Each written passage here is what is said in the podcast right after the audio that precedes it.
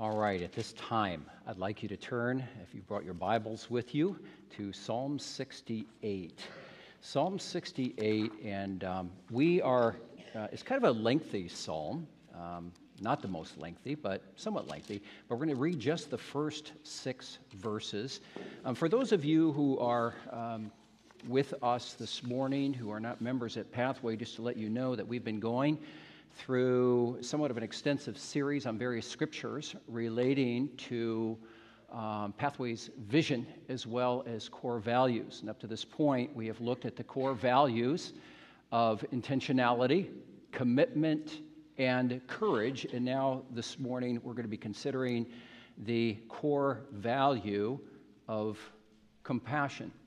If you think about it, you can be very intentional and very committed and very courageous in your personal walk with Christ and also in the ministry of the church. But if you don't have compassion, and if you don't notice the needs of others, and I'm not talking just within the church, but outside the church body, then what does that really say about your religion? What does it really say about your faith? And what does it really say about the ministry of the church? Kind of reminds me of the opening verses of Revelation chapter 3, where Jesus is addressing a church in the area called, or the city called Ephesus. And he basically said this to the church. He said, You know, you have a number of things going for you. You have discipline, and you have doctrine, and you have determination, but he says, You've lost your first love. The point being is that you can have many things in place and many things that are right and good, but if you don't have love, and you don't have compassion, then what good are those other things? So, we're going to be taking a look at the attribute that we should all have. Indeed, an attribute that is found in God Himself, which is the attribute of and the calling of compassion. Now, Psalm 68, I'm going to read just the first six verses, and then I really want to focus uh, this morning on verses 4 through 6. So let's draw our attention uh, to the scriptures. God shall arise, his enemies shall be scattered, and those who hate him shall flee before him. As smoke is driven away, so you shall drive them away. As wax melts before the fire, so the wicked shall perish before God. But the righteous shall be glad. They shall exult before God. They shall be jubilant with joy. Now, especially verses 4 through 6. Sing to God, sing praises to his name, lift up a song to him who rides through the deserts. His name is the Lord, exalt before him. Father of the fatherless and protector of widows is God in his holy habitation. God settles the solitary in a home he leads out the prisoners to prosperity, but the rebellious dwell in a parched land. Now, what I want to do is I also want you to listen to this. I'm going to read just the final two verses of Psalm 68, where the psalmist writes Ascribe power to God, whose majesty is over Israel, and whose power is in the skies. Awesome is God from his sanctuary, the God of Israel. He is the one who gives power and strength to his people. Blessed be God. It's very interesting that what the psalmist does as he ends the psalm is he emphasizes the power of God. In fact, in the last two verses that I read, the word power is used on three occasions. The power of God, the power of God, the power of God to, and oftentimes the Bible will do this, it will repeat certain words or phrases in order that they take hold within our minds and our hearts. Psalm 68 is a reflection of the power of God. And I think if you're familiar with the Bible and you're familiar with the Psalms, that Psalm 68 will kind of jump out at you. It's, it's very memorable. And Psalm 68 does indeed focus on the power of God. And in a way, I would call it the flexing of God and the military might of God. Arguably, Psalm 68 is one of the more well known Psalms of the Genevan Psalter. And we sing that usually. And we're going to sing it after the service. And I hope that we sing it really out and because it's a very powerful psalm. Let God arise and by his might put his enemies to flight with shame and consternation, we sing. When we think of Psalm 68, again, we think of the power and the military might of Almighty God. It's said that in 1589, when Protestant forces were being, or in the process of being defeated by their Catholic foes, that uh, King Henry of Navarre of France said to his men, essentially, we need to do something here. Let us sing. My brothers, lift up a psalm. They called them to sing Psalm 68, which they knew from memory. And so they continued to battle against the Roman Catholic foe and routed them when singing Psalm 68. Well, the interesting thing about Psalm 68, what's interesting about our text, and what we're going to see this morning, is that the very power with which God routs his enemies is the very same power by which he shows compassion. It's like a father with his children. I know we're focusing a little bit this day on mothers, but fathers are talked about in this passage. Mothers are to show compassion to their children, but so too is fathers. When you think of a father, you think of hopefully a strong figure and a convicted figure. And if he has to, he will protect his family with his might. But by that same power, the father will hold his little one or two year old in his hands and speak very tenderly to that little boy or that little girl. And that's the side that we also get from God in this passage. Without further ado, I want to draw your attention to verse 4. This is how it begins Sing to God, sing praises to his name, lift up a song to him who rides through the desert. His name is Yahweh the covenant name of the Lord, the God who has entered into covenant with his people. That is, a God who, in contrast to the other people in the world, God places his special affection and love and loyalty and friendship in Christ upon his people. Sing to this God who does what? Who rides through the deserts. Kids, you know, I, as I oftentimes say, and I, as I oftentimes address you, I want you to think about this at this point where, because you have a rich imagination, you think of, of God, and he's, the, the, the text says that he's riding through a desert, but you notice it doesn't say what he's riding. But maybe you can fill that out with your imagination. Maybe he's riding a stallion, a, a, solid horse, or maybe what he is doing is he is riding a chariot with two stallions in front of him. It's a, it's a picture of, of power. And, and everywhere where God rides in the desert, and a desert is a place of desolation. Not much grows there. It's rocky, it's sandy, it's dusty, and, and, but, but it's God who is riding through that desert, that place of desolation. And wherever he goes, according to the overall picture of the Bible, wherever he goes, wherever he rides, there's rejuvenation, there's renewal, there's life. And what could be said about God can also be said about his son, the Messiah Jesus. We're given the same picture. AV team, if you'll put up uh, Isaiah 25. There you go. Here is the prophet Isaiah, and he's looking forward to the coming of Messiah about 600 years before the coming of Jesus. And he's predicting what kind of Messiah he will be.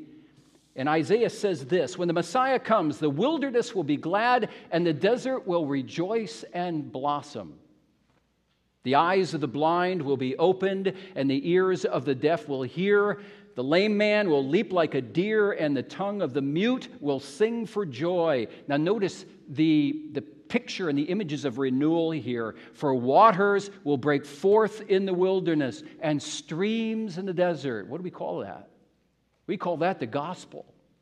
We call that good news the good news that accompanies the Messiah that is proclaimed by him, but also done by him in his works of renewal and restoration and the giving of life, especially to those who need it most. Who need it most. Who are those who need it most? It's the downtrodden, those who are oftentimes weak and have no advocates. Isaiah mentions them, doesn't he? In the passage we just read the blind, the lame, the deaf, the mute. Now, a nice complement to the passage from Isaiah is the text that we have here this morning. We also have four individuals that are vulnerable, have no advocates or few advocates. So in Isaiah 25, we have the lame, the, the, the deaf, the blind, the mute. But in our passage, what do we find? We find the lonely and the orphan and the widow and the prisoner, what one man once called the quartet of the vulnerable. The quartet of the vulnerable. Let's put verses 4 through 6 together. Sing to God, sing praises to his name, lift up a song to him who rides through the deserts. His name, we're given the name. No other God but Yahweh, the Lord. Lift up a song to him who rides through the desert and exult before him. Now, notice especially verses 5 and 6. He's father, the fatherless, protector of widows he settles the solitary in a home and he leads out the prisoners to prosperity. So let me just um, stop here at this moment, and then we'll get back into the text. Let me ask you what do you really know experientially in terms of your history with the prisoner, with the orphan, with the lonely, the widow?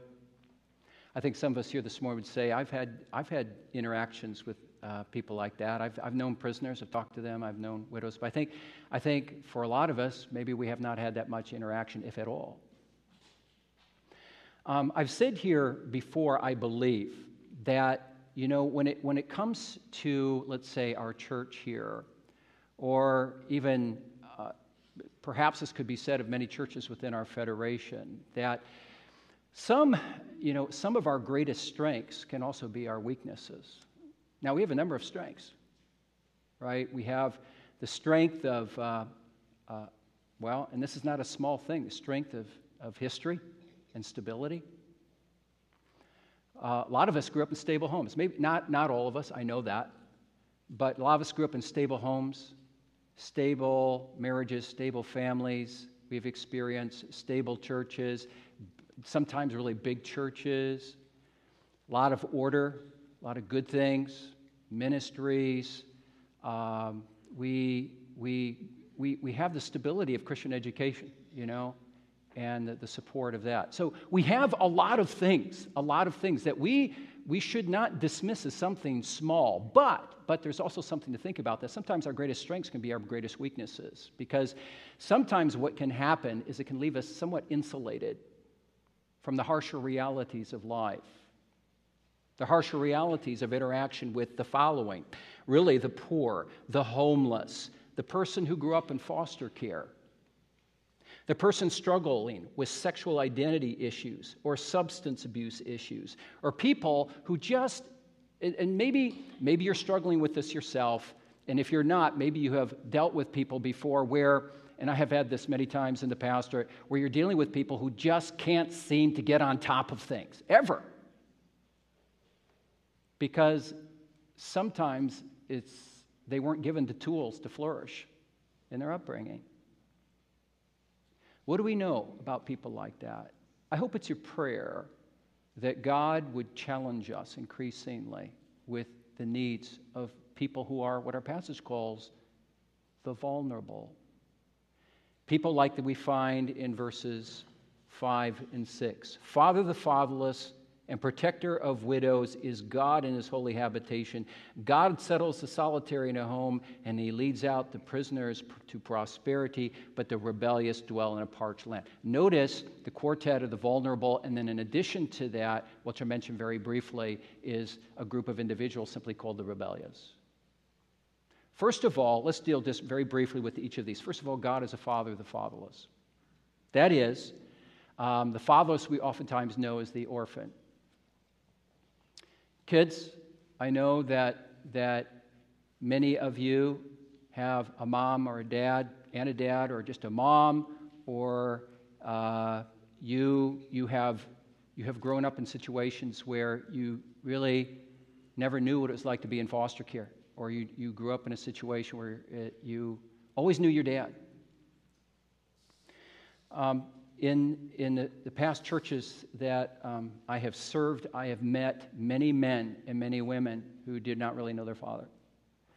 Um, maybe it was because their parents were divorced and they had to live with their mom, or maybe their dad abandoned the family, or the dad was an alcoholic and he was kind of a no show in their lives. Maybe the dad, in one case, he was in, all he knew is his dad was in prison the whole time he was growing up. And, uh, and then there's some, there's some that you meet that their dads just beat the tar out of them when they were little kids. So, yeah, they knew their dad, but not in a really living sense. What a beautiful thing it is when from the pulpit and through the testimony of our lives and our words to such people who come to us, we can say, you know what? There's, there's, there's a gospel word for you here. There's good news. That good news is this though you may not have had an earthly father who cared for you, you have a Father in heaven who knows you and who knows you by name, who cares for you, who loves you, who promises to protect you, and who calls you to draw near to Him. Do that. Know your Heavenly Father. That's the kind of Father that we have in heaven. Moving on, God is also a protector of widows. Here, the emphasis is not on fathers, but it's on husbands. He's a protector. Notice that word, he's a protector of widows. Kids, what is a widow? A widow is a, a, woman, she may be older or she may be younger, who's lost her husband through death, usually. When a woman loses her husband, what happens is that there's a form of amputation that takes place. And those of you who have lost husbands or wives or children, you know what I'm talking about. You know the amputation. Um, and there's a sense of in, uh, insecurity that takes place. When um, my sister in law became a widow, when my brother was killed in a motorcycle accident, um, she was only 23 years old. And I've shared with some of you before, I'll be very quick with this, but uh, as a result of my brother's death, my mother wrote a book published by Baker Bookhouse. And at one point in the book, before my brother died, he was in the hospital after uh, getting attention to his injuries. And she writes this She said, With apprehension, we, that's my mom and my dad, entered the St. Joseph's Hospital in Phoenix, Arizona, in the trauma center. We stepped out of the elevator, and Kathy, ran toward us with arms outstretched. She was only 23 years old, stricken, fragile, like a bird with its wings clipped. When you lose a husband, that's what it feels like. It feels like you're a bird with the wings clipped.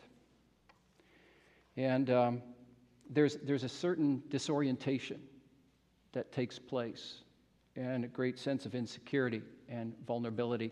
We have the kind of God who, in a situation like that, is not unaware but in the life of the child of God, and that widow as a child, God reaches out and he says, You know what? Now I will come to the fore as your husband in a way that you have not experienced before. And I will be your protector, and I will care for you. And you need to believe that. You need to believe that. God is also the God of the prisoner, and he brings the prisoner, according to the text, to prosperity. So, who's the prisoner? The prisoner is the one who's forgotten. In Hebrews chapter 13, I believe it's, the church has said, don't forget about the prisoners. Visit the prisoners because they are behind walls, out of sight, out of mind. I don't know if you've ever had interactions with prisoners before, but it's a very, very sad situation. And many of them are doing an extended period of time. If I can also share this with you. Joy's dad uh, my wife's dad was a pastor in a very conservative denomination called Reformed Church of the U.S., more of German Reformed background. And he had a young man in the church at age 16.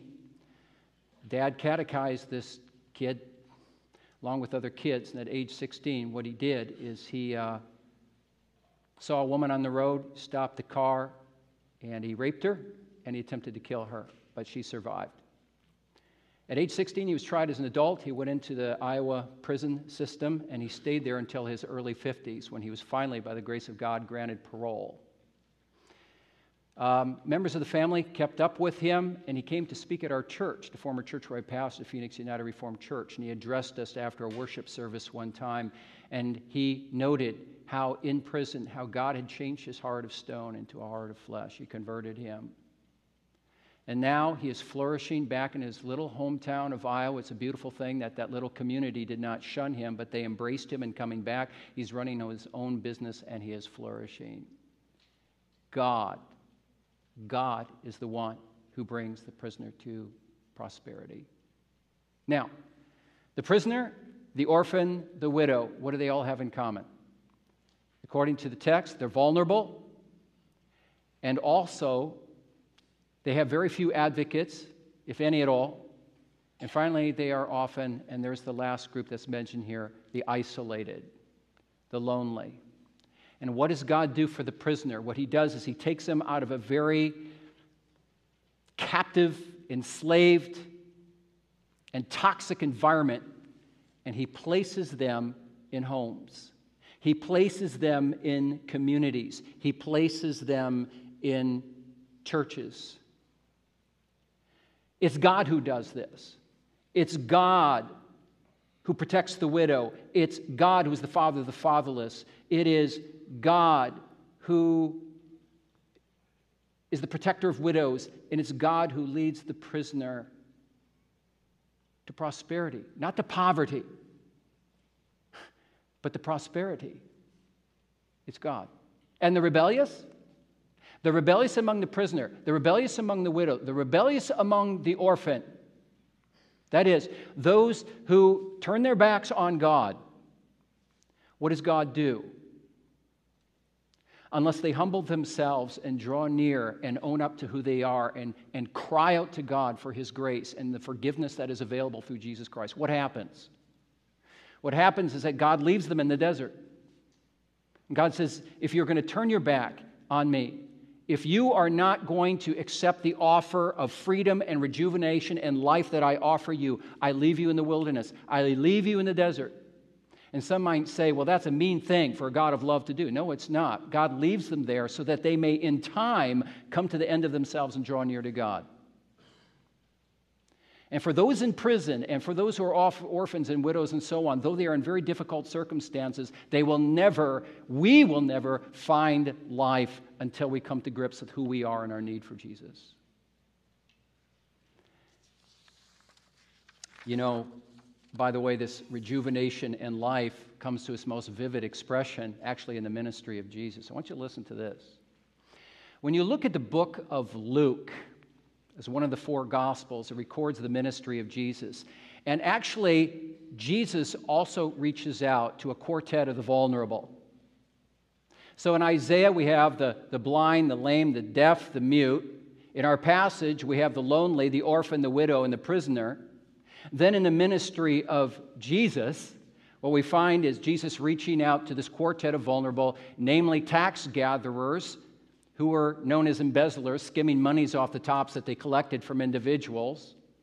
These are not the best of society, by the way. So you have the tax gatherers, and then you have what are called sinners. These are just generally immoral people who have turned their backs on God, many of them caught in the trap of sexual immorality. And then you find prostitutes, and finally, you have the sick and the poor who are part of another group together. Okay? So those four and it's very interesting that compared to the religious leaders who were around Jesus, they wouldn't touch these people with a 10 foot pole. And I'll tell you why. Because they thought, well, if they're blind, they're lame, they're deaf, or if they're struggling as prostitutes, or just generally caught in some kind of sin, or they're sick or they're poor, the reason for that is because they've sinned against God. And God is judging them. Jesus demonstrates that that's pretty poor theology. So, what Jesus does, he interacts with them and he has table fellowship. He actually spends time not just talking with them, but eating with them to the chagrin of the religious leaders around him. And I just want to add this thing, and this is very important. This ministry of compassion that we see in the life and the ministry of Jesus, that was not an addendum, that was not an attachment to what he did. It was at the very center of what he did. You know, when we talk about compassion and actually putting legs to our compassion, many times in the church today, and it's across the denomination, this is what we call an addendum. It's an attachment to what the church does. But when you look at the ministry of Jesus, he fundamentally preached the Word of God, he taught the Word of God, he healed, he performed miracles. But in each of those things, they were driven by the Greek word is splagchna, that is compassion that actually welled up within the gut within the very innards of Jesus. It was compassion that compelled Jesus to reach out and to minister to people by means of the preaching of the gospel, but the doing of the gospel and providing renewal and life to those who heard him and to those who received his touch. And one other thing before we draw to a close, and that is this the church in the best of times has taken its cues from Jesus. You notice that when you read the first two thirds of the Bible in the Old Testament, one of the indications when people had turned their backs on God is that they were not caring for the needy around them. In fact, they were abusing them. They were abusing the widow, they were abusing the orphan, they were abusing the poor. Over and over, you have to be blind not to catch this in the Old Testament. Over and over again, God is chastising his people for being cold to the needy around them. But in the early church, what we find in, in the depths of depravity of the Roman Empire, what we find is that the early church members had a heart of compassion for the poor, for these orphans, for these kids that have been thrown out of their homes. When some families were keeping the boys when they were born and leaving the girls behind, the church would gather them up and they would minister to these kids and they would raise them as their own. Constantly, the early church was reaching out with compassion. Why is that? Three reasons.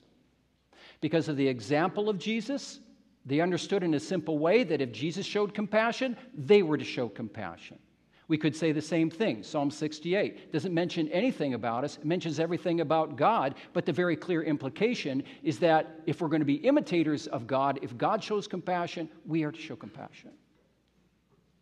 So the early church said, you know what? Jesus is our example. He did it, we need to do it. But it was also on the basis of the incarnation of Jesus. And when we talk about the incarnation, we're talking about Jesus taking on human flesh. And Jesus is the one who identified with humanity. And as a way of expressing compassion, he reached out to them, those who were his own, those who were human like he was. And the early church said, you know what? What we're going to do is we're going to perform a form of incarnational ministry as well. We are not incarnated like the Christ, but in a sense, we in are, are incarnated in a sense that we follow his lead in drawing near human to human with those in need. And finally, they did it because of the intimacy of Jesus. Jesus didn't hold himself at, at, at arm's length and make excuses about why he could not enter into people's lives. He dove in and he ministered his compassion to those who need him most. And then Jesus went on to say to his people, and always remember this to the extent that you show compassion, to the extent that you do it to the least of these, you do it to me. You do it to me. So, where does that leave us? What does it mean for us? After all, compassion is a core value First, we obviously need to show compassion to each other. That goes without saying, right? Among brothers and sisters in Christ. But that should not be the end of it. May God give us a heart of compassion for those outside of us. Because, brothers and sisters, the, I don't know, open your eyes in Abbotsford. The need is great. I'll share this one final thing, um, personal thing. A couple weeks ago, I went for a run, and as I was running, there was a woman sitting on a bench, and she had her head down. She had a few bags around her, waiting for a bus, it looked like. So I ran, I looked at her, and I said to myself, I wanted to finish my run. I said, Lord, if she's still there when I come back, I will talk to her. Go around. About 15 minutes later, there she was. She's sitting there like this. And I sat down to her, and first thing I did is I assured her, I said, Don't, don't worry, not a creepy guy. I just want to, want to quickly talk to you because I see you're down. I said, What's your name? She said, Angel. I said, That's a pretty name. Did your mom give you that name? She said, No, a paramedic gave me that name after I overdosed. He saved my life. He said, An angel must have been kind to you. So I took that name, Angel. And I said, uh, So are you, are, you still do, are you still doing it? Are you still getting high and whatever? And I said, uh, She said, Yeah. I said, Is it meth? She goes, Yeah. I said, Is it heroin? She goes, Yeah. I said, Okay. Um, do you have kids? She says, Yeah, I have six but I can't take care of them. I said, You living on the street? She said, Yeah. Anyway, the conversation went on for 15 minutes. And as she's talking, she's talking, these, these, these tears are just streaming down her face. And she wouldn't look up at me, but I could just tell this, these tears are just dripping on the ground. You know, here's a woman in pain. Do we notice people like that? Do we care about people like that? You know, um, before the bus came, I knew I didn't have much time, so I said, Let me say a quick prayer. And we prayed together. And uh, I went on my way, and she got on the bus. Um, I only share that with you to say, you know, if, if, we, if we don't take note of such individuals, and if it stirs nothing in our hearts, then we really have to ask ourselves, what's the problem? Not with them. What's the problem with me? If it does stir something, then it's a beautiful thing. Ask the Lord, because it begins in the heart, doesn't it? You're going to show compassion. It's got to begin here. It's got to begin here. Very quickly, secondly, today is Mother's Day. And it reminds us not only about the important role of moms in the lives of their children, but the important role that moms here and um, women here, single women too, um, all you women have a huge impact on this church, and you have a huge opportunity to minister the gospel to other women who may come in the context of this church. Have your antenna up. Look for those who are needy and who need ministering to. Um, single, married, separated, divorced, those who are wounded, those who are abused. And then finally, this. One of the ministries here that needs to be further researched and developed, and we're in the process of doing that, is not only our Love Pathway team, but also our Love Abbotsford team how we might minister the gospel in this city. And we need to pray for this. And we need to ask God for direction in this. Um, given our history and somewhat of our uniform culture, it's going to take a bit of extra effort to put ourselves out there and open ourselves up to opportunities. And you know what? If you're going to get serious about this, it's going to make us a little bit uncomfortable, and that's okay. We never want to be a comfortable church.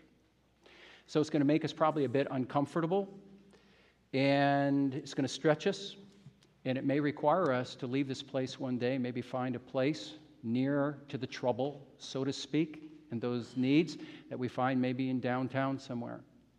And I know people have talked about this, and it's like, first thing that always comes up oh, it's always finances. Oh, Abbotsford's so expensive. Oh, you know, is there so little availability?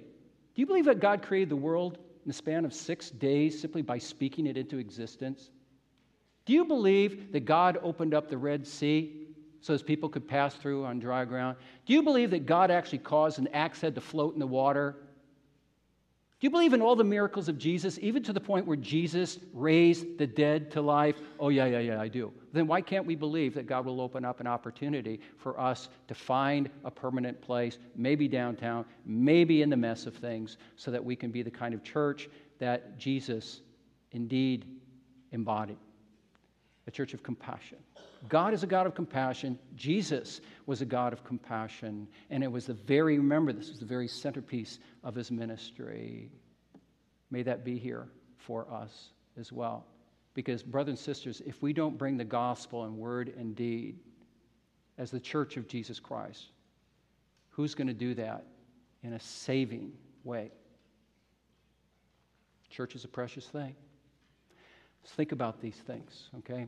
Um, we have to sing yet, but before we do, let's, uh, let's pray together. Heavenly Father,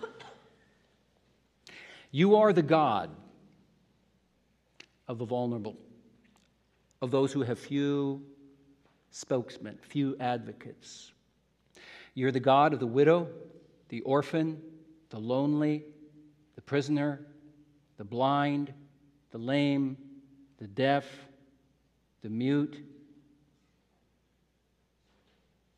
the sinner, and the prostitute. and the sick and the poor. Lord, there's so much trouble in this Lord world. We, we live, as the Apostle Peter says, in a wicked and perverse generation. We live in a world that is hurting. We live in a world that is enslaved by its own sin, and they don't know the answer. They don't know where to go, and they just, like Angel, Lord, for who we pray right now, oh God, deliver her and others of their tears and draw them to the gospel and draw them to the church and deliver them of the various forms of enslavement and self inflicted wounds that they bear. So, Lord, put that in our hearts and help us to pray. Lord, lead us to a place, a new place that we're thankful for this gym, but we pray for a more permanent place that where we can be of use, where we can be the hands and feet of Jesus in this world. God grant that, we pray. So bless us in that. Bless our respective churches, as was noted late, uh, earlier. Bless our federation and the synodical meeting that it has this coming week. God bless us, not just as the Church of Jesus Christ, but as Canadian Reformed churches, because, Lord, you have given us so much. Help us not to just preserve what we have, protect what we have, but, but to say, if it is the gospel, if we have such a treasure, oh God, then help us, give us desire to share this treasure with others. So, Lord, we pray for this. And we pray this all in Jesus, our precious Savior's name. Amen.